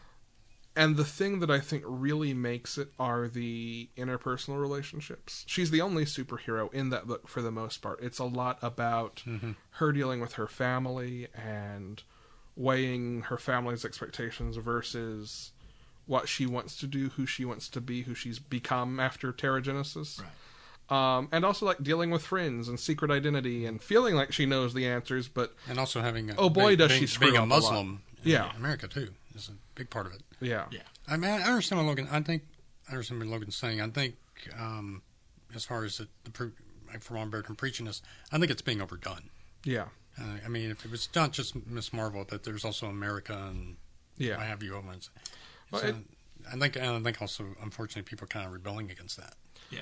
And I also like I think a little bit of what's going on here too is what Brian and I talk about as the Nadia Pym problem, where in her in her title, an Unstoppable Wasp, mm-hmm. she is delightful, and mm-hmm. she's never preachy in that at mm-hmm. all. But even though it was actually Mark Waid who created her, the way he writes her in Avengers feels like a completely different character and one hmm. who's pretty flat. I mentioned earlier the last issue of, of Avengers that Phil Noto drew. Jeremy Whitley, who writes the ongoing, co-wrote that, and a large part of that was to bring in just an infusion of that character. Um, and I think maybe to some degree, the people who aren't G. Willow Wilson who write Yes. Kamala Khan maybe do make her feel a little more sanctimonious. It feels more natural, at least to me, in her ongoing. Mm-hmm. I and that that makes a difference, a big thing. Yeah. You, you touched on that. You, you feel like people are getting tired of that preaching. Mm-hmm. I think I think that's part of it. But I think what Marvel's really got going on right now, and and there's this huge there's this huge fracas over over politics with Marvel right now. Yes. If you if you get into any any fan forum, I don't think it has as much to do with pushing politics as people think. Though I think that if I think that everybody steps back, what they're going to realize is what a lot of Marvel fans are mad about is that the characters that they want to read are not in the books. Yeah. Cap's a Cap's a Hydra Nazi. Thor's, you know, lost his hammer and he's replaced. Hulk's dead and he's replaced. Iron Man's in a coma and he's replaced. I, you know, the characters are just they're not in they're not They're in just the not the ones that Yeah. people If are you're familiar not with. a- yeah. if I mean, even if you know it from the movies, you know, Yeah. it's totally different. If you're Yeah. not a Peter Parker or a Deadpool fan and you're a you're a Marvel Comics fan, you're not getting to read. I mean, I'm I'm a huge Fantastic Four fan. Yeah. One of my absolute favorite books. And I know there's something going on there with Fox's rights. But I want a Fantastic Four Yeah. comic and Yes. I just can't buy it. I feel like there's going to be this moment of the Fantastic Four coming back post Secret War universe melding that's going to be the equivalent of Wally showing up in Rebirth. That's kind of what I'm expecting. I think you're right in that I absolutely hear people say that. Like I've had this conversation in comic shops. I'm sure we all have. Mm-hmm. I am a big fan of these sort of legacy characters who are showing up and taking on the mantle. I'm curious to see what Generations does with balancing the mm-hmm. traditional forms with the the new. I think at some point though there's and, and Civil War Two, damn it, I'm gonna I'm gonna do it. I didn't do it earlier, I'm gonna do it now. Civil War Two I think is emblematic of this. It's not even I think that is definitely part of it. I also think there's this part of it that is, and this is what you're saying with Ms. Marvel too. It's about expressing the idea very obviously. It Yeah. doesn't feel diegetic. It doesn't feel natural to what's happening there. It's like someone stops and goes into their spiel. And that's Civil War II in a nutshell. It, nutshell. It's two people sitting there bickering, trying to have this big conversation of ideas that's never fleshed out well, and Yeah. anything plot wise that happens is in service to the idea, not vice versa. The, the idea should be in service to the plot. Well, and I'll use I'll use Captain America as my example because he's probably my favorite Marvel hero. Yeah. Um, and uh, That last statement I made is very high level, and I recognize there are so many exceptions to that that are things that I love. Just But we putting did, but we one did out get there. champions out of Civil War too. So Yeah. Yeah. let's bring it back to. But I, it, Captain America, I, I, I dropped when the Hydra issue reveal came, and I, you know, I've, I've heard a lot of people say, well, then you have to get into the story. But it wasn't just about this comic. I, as a Captain America fan, have not been able to buy a Captain America comic since. When did he die? I Which mean, time? He was Baker's run, right. Brubaker. Brubaker. 2007. yeah, he dies in that. Bucky takes over. Steve comes back. He's not Cap. He's Yeah. super soldier. Yeah. Bucky's still Cap. Steve takes over. Brubaker runs for 16 issues. They're great. I, I loved that run. I'm, I'm not knocking Brubaker. Then we switch over into Marvel now. Cap is a raggedy hobo in another dimension. He's not I doing loved Hobo Cap. he's not well i but I, I, I'm get- saying. yeah. he's not doing captain america things then we come back for this and he gets aged and the falcon is captain america and so he's coming back and i had there, there's all this fanfare he's de-aged they, re- they had this big special to release steve rogers coming back to the book it was on abc and i was pumped i was like man captain america comics finally i'm going to get to read a new one as an adult. And then the very first issue he was a hydra agent. And it didn't even uh, my brain didn't go to oh well he's a jewish character and they've turned him into a nazi although i, I think that's a fair argument for some people. My brain went to damn it they did it to me again. It's going to be another year or two Yes, of of cap this. stories that aren't I get that. yeah that aren't about cap. And I, I think that, that i think that's where a lot of marvel fans are. I get that. And it happens with Cap a lot. yeah, Yeah.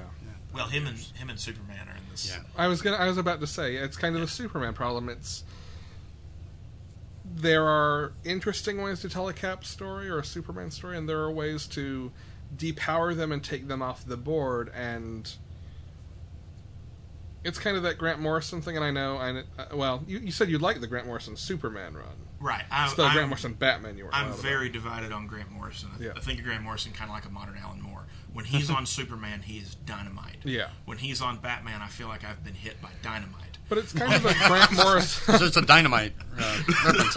Um, That's a different company, you might Dynamite. it's kind of the, the Grant Morrison thing, though, Yeah. where okay, Superman's this sun god, right? that.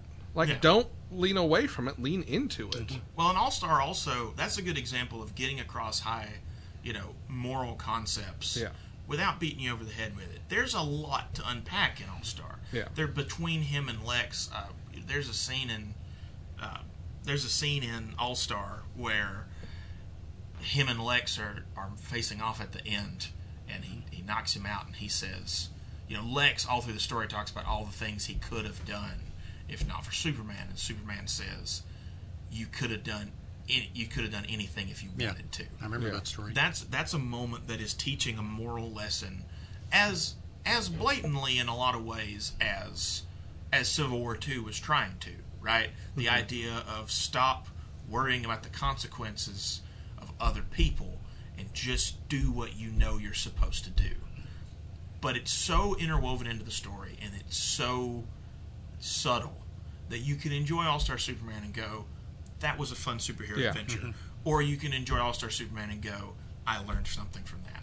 And Civil that's where Civil War Two fell apart for me. It was trying to teach me something, but it didn't entertain me first. No.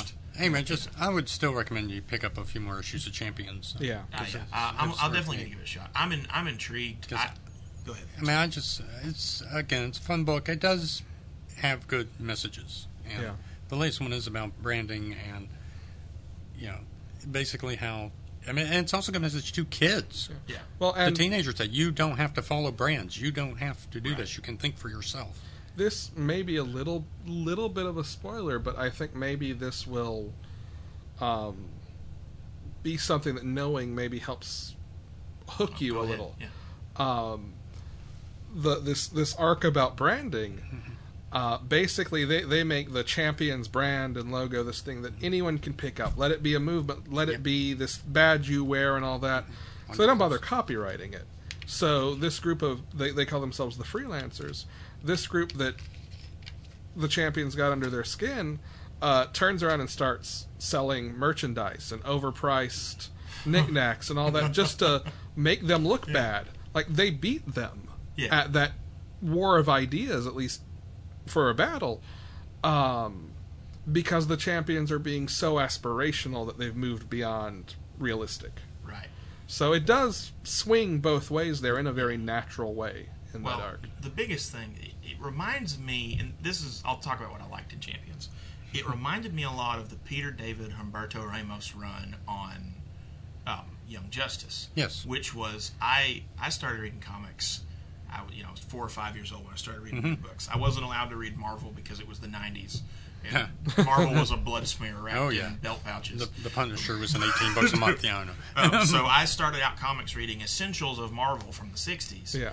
And but I was getting to read contemporary DC, and the first monthly books I was reading were Kyle Rayner as Green Lantern, Impulse, um, Tim Drake's Robin, Kon-El Superboy, and and Young Justice, where they all came together. Um, and that that stro- this book really touched that nerve because I could see a lot of those characters and all of those concepts. Um, made me wonder how much Ramos actually had with plotting had to do with plotting those books because he's on this book as well. Yes. Yeah. No, and I'm very excited. I love Young Cyclops. Young Cyclops, I think, is my favorite Marvel superhero Yeah. right now. I like young Cyclops more than I have ever actually liked Cyclops before. I, I So think I'll, I'll, I'll allow I, it. can't, I can't even get along the, the whole X Men chronology. No, I can't keep up. I felt so bad. I mean, we could fill that wall over there with it. Yeah. I, I read X Men Gold number one, Yeah, so did I. and then that that controversy blew up, and I had this real moment where I was like, I really want to drop this book because I did not have fun reading it, and I paid to have fun. On the other hand, I do not want people to think that I care about this weird art snafu. so do I do I hold on for two more issues I don't like just to let people know that it wasn't this editorial mistake? I just didn't Or- care. I was basically, I'm just not interested in this. And, it was so boring. It Yeah. was so you know, it was like you had a conversation with somebody about the X Men, and you just and you said what you liked, and they only took like yeah. the the basics of what you liked, and it didn't put anything else in it. You know, Jen, as of the third issue, has talked me into giving that book a second shot. So I'm going to hmm. do that this week. Pick up three and hmm. four, and see. please please let me know. Yeah, I let us will. know. Yeah. Because I liked the X Men Prime, and I liked the first one okay. It felt like sort of a uh, we're going to build a classic looking X Men, and two didn't move forward for me. But three apparently fixes that and makes it a book with forward momentum. So we'll see. Um, I'm gonna give it a go. All right, it's about time for us to wrap things up. We're knocking on a two-hour episode. Okay. Um, so Longbox book report. This is on me. Um, have either of you ever read the adult adult wow occult not adult the occult files of Doctor Spectre? No, Are you talking the original Gold Key? Or the, Um, or the one that Dynamite put out years ago? well, this is from 1976, Nope. number 22. No, can't say I have. No. that is way back. Uh, That's written, a little way back. written by Don Glut, art by Jesse Santos. Uh, it's actually I found out it's pronounced glute. okay. Don found out- Glut. Yeah, glute. So, All right. I I've been am mispronouncing Groot. it. I'm mispronouncing it too for years. Okay. I don't actually know which one of those is better. I know it's glute, and then somebody said no, it's glute. If you meet him, he tells you it's glute. Okay, think I'd want to be glut or glute. neither one, neither one's great. But I'm sorry. Well, Glute lets you at least make the Groot. So, Yeah. uh, Don Glute. Um, this is a very '70s comic. Uh, Doctor Spectre's cousin, uh, Anne, maybe. Uh, we'll call her Anne. okay. Is harassed by an owl-headed demon creature who wants to kidnap her. I hate it when that happens. So she goes to him for help. Uh, he and his girlfriend sidekick, whose name is Lakota, who is a Native American woman, and who he does occasionally call Pocahontas. Oh Lord. this is a definitely pre. Yeah. Well, that didn't age well. Uh, does not really want any part of dealing with this occult shit. Um, that does not stop him, especially when his uncle, her father, the, the, the cousin's father, shows up as a ghost or maybe an astral projection. Then the gold key character, the owl, shows up out of retirement because, well, there's this owl monster here, and everyone assumes it's me, but he can fly and I can't, so I really need to clear my name. So I'm going to help you guys. Here's a salt lick. We'll lure him in. So they fight in the trees where he at this where where the owl Andrus has at this point kidnapped uh, Anne away to, and conveniently, Doctor Spectre has a copy of the same Demonomicon that her father used to summon Andrus years ago, and uses it to banish Andrus. Except, what a twist! Andrus was her father all along. Interesting. dun dun dun. Yeah, Andy, Um, they had another Demonomicon sitting around. yeah, like Well, you could probably go to the bookstore and get back. There. Like, never it's know what the- you'll find in the it's the- case. big reveal in the issue like i happen to have a copy too. Um There's a reason why I never got into Gold Key Comics. like the art in this is actually pretty all right for the mid 70s but oh, like as soon as as soon as you get like the two pages in and have just the basic understanding of what's going on it's like oh okay that, that's her dad. That is her dad trying to kidnap her because it's her dad and he's been warped by this demon he tried to summon. He's not dead. Okay yeah. One thing I love about the Gold Key concept is nobody gives up on them because they went No. to Valiant. They went to Dark Horse for a while. They're now at Dynamite. Somebody's going to make these things popular again one of these days. That's where Magnus and Solar started. Yes, right. Now, I will read this Magnus book that is coming up soon that Kyle Higgins is writing. I will read it. I, I read- I don't know if I'll read more than one. I don't know. I read the first couple of ones that Dynamite put out and just wasn't impressed. Magnus Robot Fighter is proof that your concept doesn't have to be complicated to be awesome. I'm going to make what up if a superhero that karate chops robots. Well, you Russ Manning doing the art back in the day. Whoa, hello. I usually like Kyle Higgins. I've liked him on Nightwing, so I'll I'll give him a try here. I like his Power Rangers book. His Power Rangers book is real good. Speaking of books that get the feel of a thing you mm-hmm. watched as a kid, Power Rangers book is real, real good. All right, well, thank you both for coming on this week. Does either of you have anything you'd like to plug? I know you just wrapped Mockingbird. Do you Yeah. have anything coming up next? Uh, Acting White Snow, can I plug some books? Yeah, sure. Because um, uh, we actually talked about this one was on the uh, show six months ago. It's out now. Uh, we talked about the James Bond books that Oh yeah, Dema is putting out. So the good. Felix Leiter book is out now, written by James Robinson. Uh, for those who don't know, Felix Leiter is a friend of James Bond in the books and the movies, and he's spun off. They move more from the books on this. Uh, this reminds me a lot of a book Robinson did in the '90s called Firearm for the Malibu. Yeah. And- I and love, I love Fire. Firearm is Oh, a great no. book. Yeah, We didn't talk about Nick Fury. Which one of you said you read Nick Fury? I read it. What did you think of Nick Fury? Speaking of James Robinson, Well, writing- well, very quickly, Spies. I like his. I like the art. Um, I'm sorry, I like the story. The art is all over the place. Somebody is trying to be Jim Steranko, and that's all I got to say. You are with Jen on this one. I will say I love it, and I love the crazy psychedelic. oh, I don't, really, I don't think it's bad, but it's obvious that's what they're shooting Yeah, for. sure. Um, anyway, just get back to uh, the Felix Leiter thing. Yeah. It deals with him uh, in Japan and uh, dealing with a suicide cult. Cool. So it's, uh, I think the fourth issue's out now. It should be in trade pretty Yeah. soon. And uh, I always plug in, because I did it because you asked about trades, I'm going to plug Kill Shakespeare. Yes. the the first two issues of the prologue uh, past his prologue about Juliet is out. I picked up the first volume of that on your recommendation. Good. In fact, I'm always trying to get people. It's Yep. the, I say it's the best Vertigo comic never not published by Vertigo. yeah, it's a lot of fun. So- so- Um, What about I'm you? actually going to plug personal stuff if you Do don't it, mind. do it. I, uh, you can follow me on Twitter at Burley Nerd Review and on Instagram at Burley Nerd Review. And uh, later this summer, I will be releasing my first book. Uh, it's Oh wow! The Last Days of Meta Man. It's about a superhero who sacrifices his life to save his universe and then wakes up in the real world where he finds out the whole thing was a contrived plot by the comic creators to reboot him being more modern and relatable. Oh, that's cool. um, and kind of how he deals with that. Uh, there will be a website up soon, but uh, I, of course, will post about that Yeah. on my Neat. Twitter and stuff. Neat. I'm hoping to have it dropped in July. Cool. Cool. Well, um, thanks again. We'll have to have both of you back at some point Certainly. here in the future. Thanks for inviting me. Thanks Um, to thanks to Legion Theater for hosting us. yeah, yeah. Uh, and we should be back to normal for us next week. Um, until then, I'm Alex. I'm Tony. I'm Logan. Good night and good luck.